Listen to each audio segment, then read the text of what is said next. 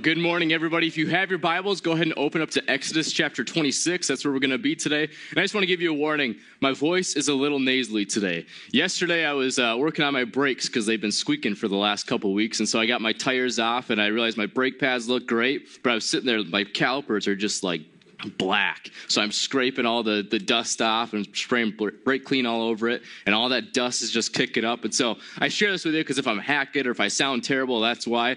But I also feel like you can't have a cold anymore.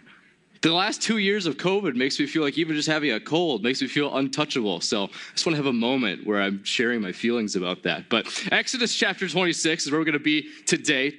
So if you have your Bible, go ahead and open up to that. If you don't have a Bible, we have a free one at our front desk. Feel free to grab one on the way out the door today. Bibles can be expensive, so that's our gift to you. We want to make sure that you have God's word ready and available. In the point of the story that we're in right now, because we're in the second to the last week of our series in Exodus, the point of the story that we're in today is when God commands the Israelites to build a tabernacle. A tabernacle is just a mobile temple. In the Bible, there's this big, huge temple in Jerusalem that part of it still stands today. Um, that's the permanent temple. But God commands the Israelites build this really extremely detailed tent. That's going to be the place where you come and meet me in God's presence. That's what it's going to be about. So the Israelites have been led out of slavery. They've crossed the Red Sea. They've been given the Ten Commandments. And now they've been given a covenant from God that says, if you follow the Ten Commandments, build this tabernacle and worship me, you will have me. You will have my presence. You will be blessed. And so that's where we're at today. But I want to give us a little bit of a, a warning. We're going to read Exodus 26 in just six short verses because Exodus 26 through 31 is kind of the whole scripture we're going to be talking about today. But here's my warning I hate to say this, but it's really boring. I don't know if boring is the right word, but it is every detail about the tabernacle. Every single little detail for, t- for five chapters is just here's what you need to do, Israelites. Here's how you build this tabernacle. And I don't know if boring is the right word, but it's one of those passages, a few of those chapters that you read, and you're like, what did I just read? this is just a bunch of instructions. There's no powerful verse in here. But I believe that there is a powerful message that underlies what's happening in here. So I want us to, to read 26, 1 through 6, and you're going to kind of get the gist of what I'm talking about here. But here's what it says Make the tabernacle with 10 curtains of finely twisted linen and blue and purple and scarlet yarn. It's exciting, isn't it?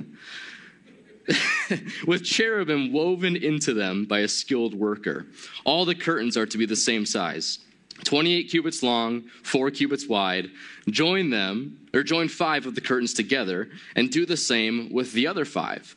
Make loops of blue material along the edge of the uh, at the edge of one end of the curtain in one set, and do the same with the end of the curtain in the other set. Make 50 loops on one curtain and 50 loops on the end curtain of the other set. And then set the loops together opposite of each other. Then make 50 gold clasps, clasps and use them to fasten the curtains together so that the tabernacle is a unit.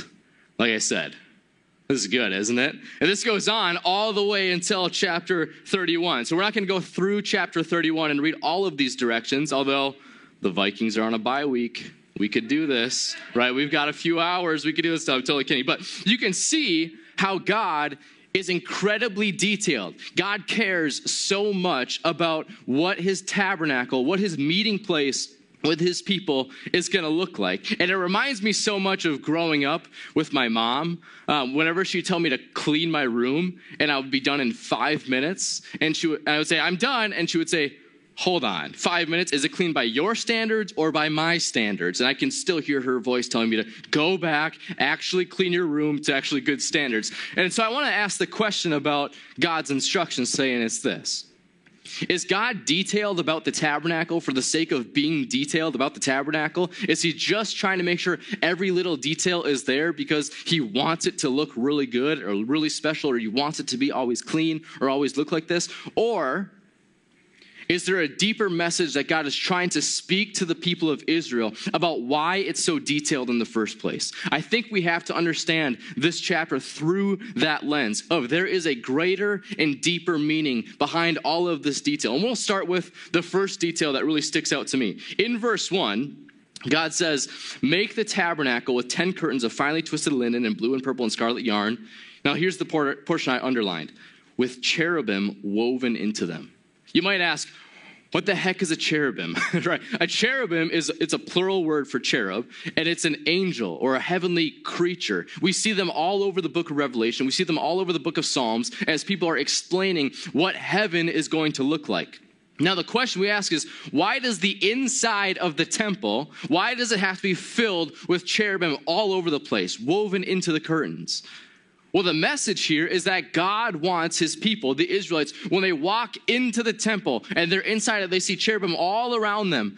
He wants them to feel as if they are in heaven. Because when we are in the presence of God, that is what heaven feels like. Even down here on earth, when you talk to a friend who you feel like is, is super close to God, when you come to church and you're worshiping God, when you're reading your Bible and God, it feels like God is just speaking to you. That is heaven coming down to earth. That is God speaking to his people. That is God being with us. We can feel his presence. This is how God wants the Israelites to feel as they walk into the temple, which makes us realize that if it feels like heaven, then God's presence has to be there. You know, oftentimes we think of heaven as, you know, when we die, we're going to get a really big mansion and probably a Corvette. we're really excited about all the things we can get. But what makes heaven heaven isn't all the things that you can get. What makes heaven heaven is that God is there. It is the presence of God for eternity. Oftentimes, I think we just make our consumeristic lives, you know, the things that we get the point, but it's really it's about being in the presence of God, and which is actually the definition of the temple or the tabernacle. If we want to explain what the temple actually means, it's a meeting place with God. And so when the Israelites come into this temple, they should recognize that they are not just in a tent, they're not just in a church building or in a synagogue, as the Jewish people would call it. They're in the presence of God. And I think that there's a significance there and a sacredness that comes with it, which is a challenge that I want to encourage us as New Hope and as churches all around the United States. Because let's be honest, the United States is a great country, but we're very materialistic. We're very consumeristic, which I think has some good benefits, but it also comes with a lot of baggage too. And when we become consumeristic about church, I think that we lose what church is supposed to be about. The reason why God has this temple so detailed is because he wants his people to know that it's about him. It's not about us. And when we come to church and we, you know, we ask questions, you know, sometimes we pick a church based on, well, is the worship good? Do I like the worship? Do I like the singer? Did the, did the pastor make me laugh today? Because here's the reality we can just watch a Stephen Furtick sermon on our phone any time of day that we want to. We can just bop on KTIS, which I think is hilarious and for soccer moms, but that's besides the point. Um, we can just listen to worship music in our car all day long as we go to work and come back. And we can fill our lives with consuming a sermon or consuming some worship or consuming whatever church can give us. Or even if you come to church, you know, you can kind of dip out the door right as service ends, like, hey, I'm out of here. I'm not going to talk to anybody. We're gone. We treat church like it's this consumeristic thing. Like we just come and listen to a sermon, just come in and sing some worship songs, or even just get it on our phones, and that's good enough. And we could just pick the best pastor in the in the U.S. We could just listen to him all the time. But I think I, I want to challenge us, church, with this, and that there's something greater to what we're doing here when we come into a church building, when we worship God corporately. And it's not the building that makes it special. Okay, I think one of the most beaten down phrases in all of Christianity is that the church is not a building, it's a people, which is definitely true, but we've beaten that like a dead horse, like crazy. But it's true. There's nothing special about the church building. It's about the people in the church. First Corinthians tells us that we are the temple. The Holy Spirit resides in us. Because in the beginning, when Adam and Eve were created, they were in the temple. The Garden of Eden is a temple, it's the meeting place that Adam and Eve had with God. When they were exiled out of the Garden of Eden, this is when God commands the Israelites to build this tabernacle, but the tabernacle is temporary. When they get into their promised land, that's when they build the real permanent temple, which actually gets destroyed three different times and rebuilt. And then when Jesus is living, he says, I'm going to destroy the temple and I'm going to raise it again in three days. And all the people laugh at him. And actually, the Pharisees, they want to kill him because they're like, What are you talking about? You're going to tear down our Lord's house? And what he was saying is, He's saying, I am the temple. And he resurrected in three days. That's how he was going to rebuild it in three days. But now that Jesus has ascended into heaven, seated at the right hand of the Father, he has sent his Holy Spirit, the presence of God, to be in us believers. That doesn't make us God, but that does make us the temple. So when we talk about coming to church together, it's not about the building that makes us feel like we're in the presence of God. It is about meeting together, being with one another as a bunch of little mini temples, meeting together and worshiping God. And when we do this together, the presence of God is felt, it is known. And as we talk about exit strategy, walking towards new life, walking from a life of sin and slavery and into a life of freedom from sin and having an abundant life, we need this presence of God. And so this is why I want to challenge this church not to not to be consumeristic about church because it's not about how good is the worship. It's not about well how good was the sermon and I will make you laugh. I am a comedian, right? I'm kidding. I'm not that funny, although I think I am. But it's not about that. It's about Jesus and His Holy Spirit and the presence of God coming into our lives and changing us so that we can walk forward in freedom. And I want to be careful too with this that online church is not a bad thing. It just shouldn't be our end all be all. I know right now that there are people who cannot get to church because their their immune systems are compromised. They're afraid of COVID because of that, and that's totally all well and good. There are people right now who are disabled and can't drive themselves to church. There are reasons to be online and watching it on your phone. But even in that, we should be gathering as people, even if with technology, as people, because the power and the presence of God is what changes us, not a church service. It is the power and the presence of God, not how good are our singers or how good was the sermon. It is the power and the presence of God. And this is why God is so detailed about the temple. Because when we understand what the temple is all about, that it's all about Him and His presence, we understand that freedom, freedom from slavery, freedom from our sins, all of that, it's not found in us. It's only found in the power and the presence of God. And so I want to ask you a question before we go any further today. We've gone through, I think, six or seven weeks of this series now talking about exit strategy, talking about we can walk forward out of a life of sin and into a life of freedom. If you haven't thought of a sin in your life yet, something that has been keeping you enslaved or entrapped yet, I want you to think about that right now. And I want you to have that in your mind as we move forward with today and with the rest of the sermon and with the rest of gathering here together in the power of the presence of God because we cannot move forward if we don't know where we are. Right? If you've ever been on a long road trip, you might have a map, but if you don't know where you are on the map, well, let's face it, Google Maps, because who has a map anymore? But if you don't know where you are on the map, you can't get to where you're going. All of us, a life of freedom from sin, a life of freedom and peace and love and the power and the presence of God, that sounds amazing, right? That sounds, that is freedom Every single one of us want that. I don't know a person who doesn't want that. Even if they don't believe in God, a life of freedom from some of the bad habits that you have, man, that sounds refreshing. That sounds good. But if you don't know where you are, if you can't admit where you are, you can't admit the sin that you have, you're never going to get there. But I want to challenge us that it's not ourselves that gets us out of these situations. It's not ourselves that breaks our addictions. It's not ourselves that breaks our bad habits. And it's not ourselves that breaks the power of sin in our life. It is only the power and the presence of God.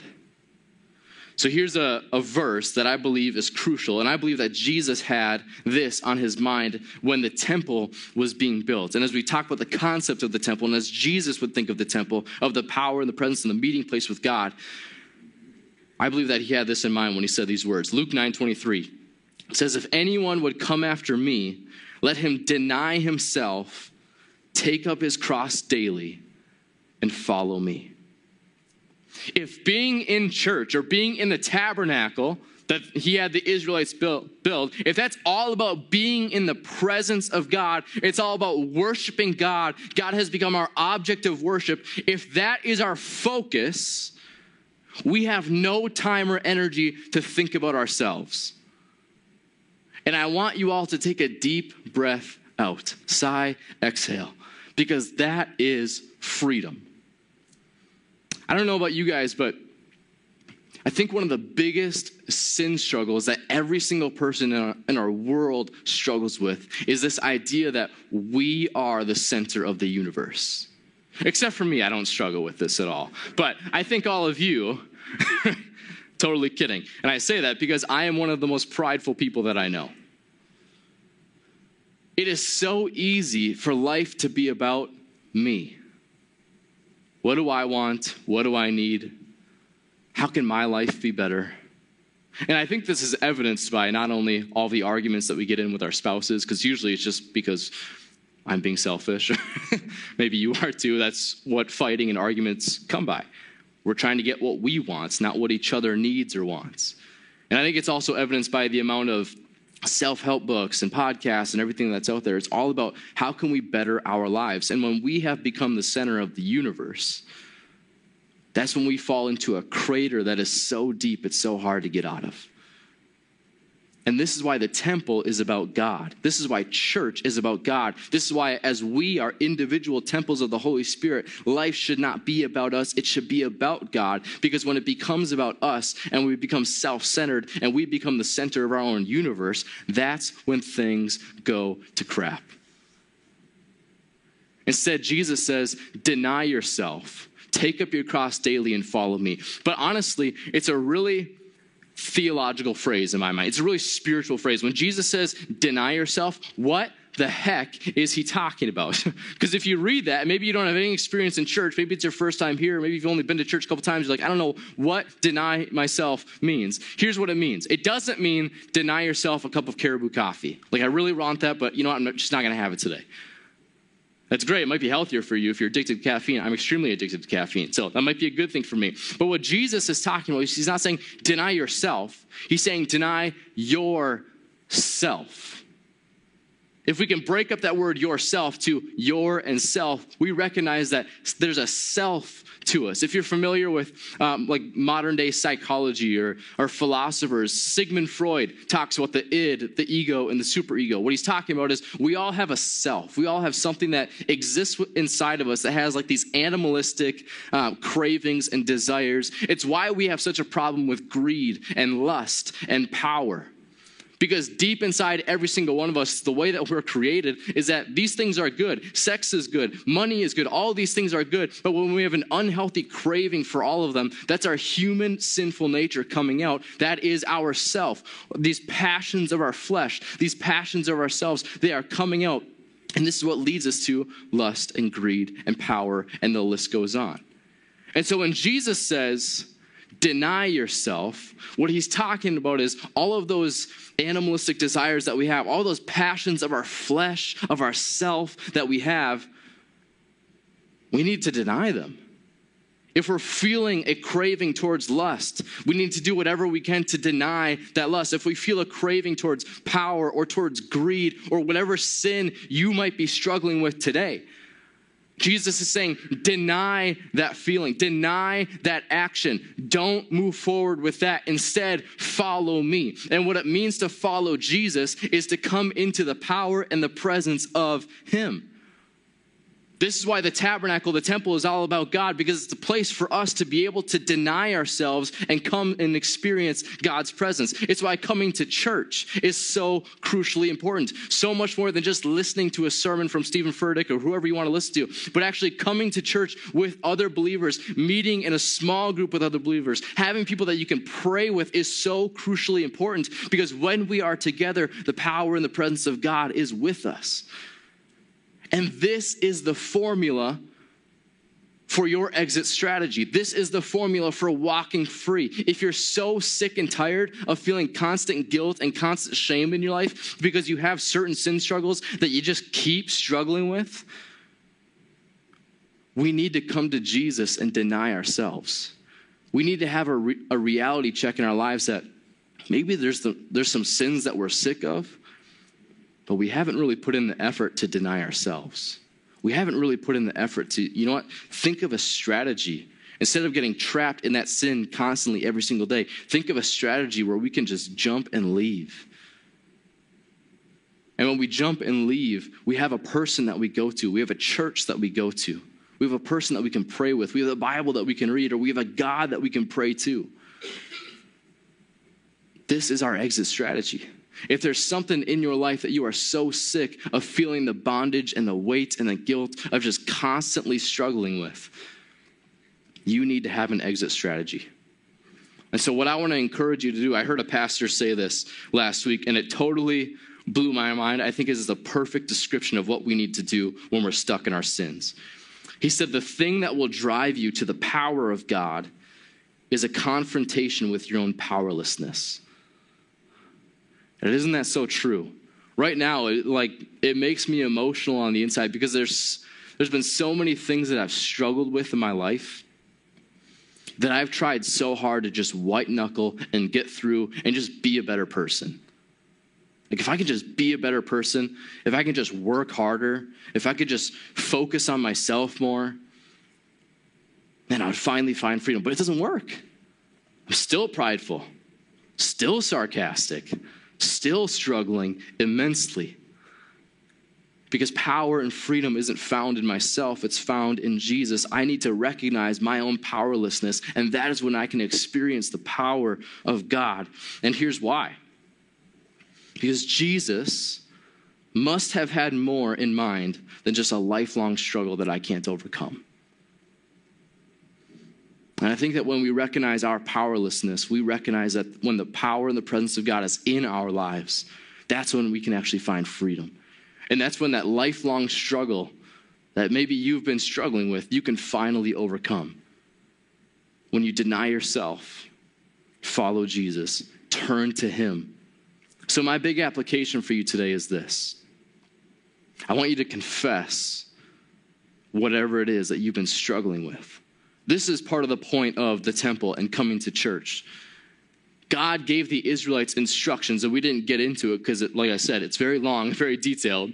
But God gave the Israelites instructions that when they enter the temple, when they enter the presence of God, there are some instructions on what they can do to confess their sins, repent, and be forgiven. This was before Jesus, right? Jesus came down, sacrificed himself on the cross, believing in him, trusting in him with our lives. That's what gives us freedom today. But back in these times, they would sacrifice animals. They would have to light incense. They would have to do all these religious duties, and then God would forgive them. Today, we have access to that all the time. Why? Because the temple isn't a building. God's presence isn't in a building, it's in us. We can pray anytime. And so this is our action step.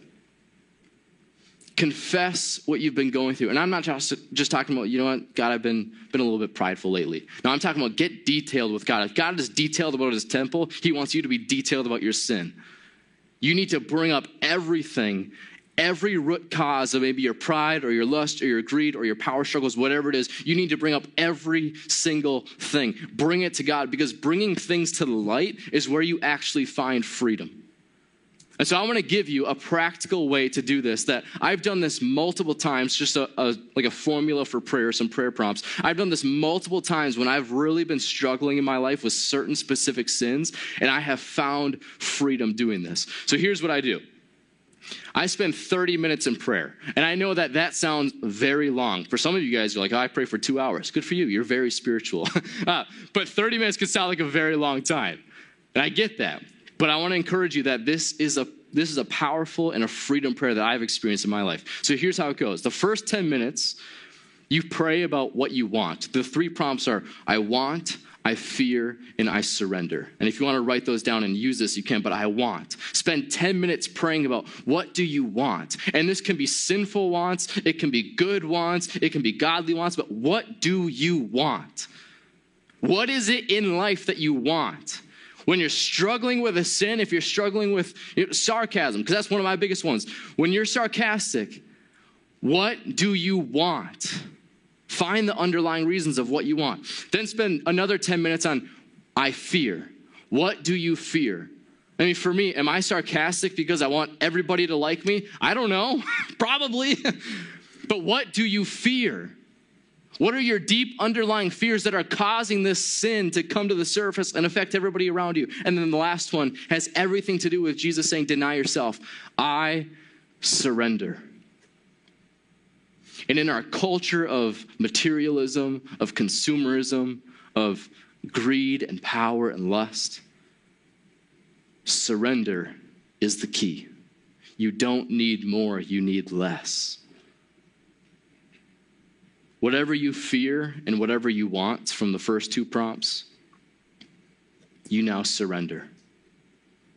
It's an opportunity for you to let go of all of those things that you fear, all of those things that you want. Let go of them all. Let Jesus forgive you, wipe your slate clean, and then fill you with his Holy Spirit. Fill you, the temple, with the power and the presence of God. If you want freedom, if you need an exit strategy, I believe that this is the way. Deny yourself, worship God only. Let the power of God into your life, and He'll give you freedom. Let's pray.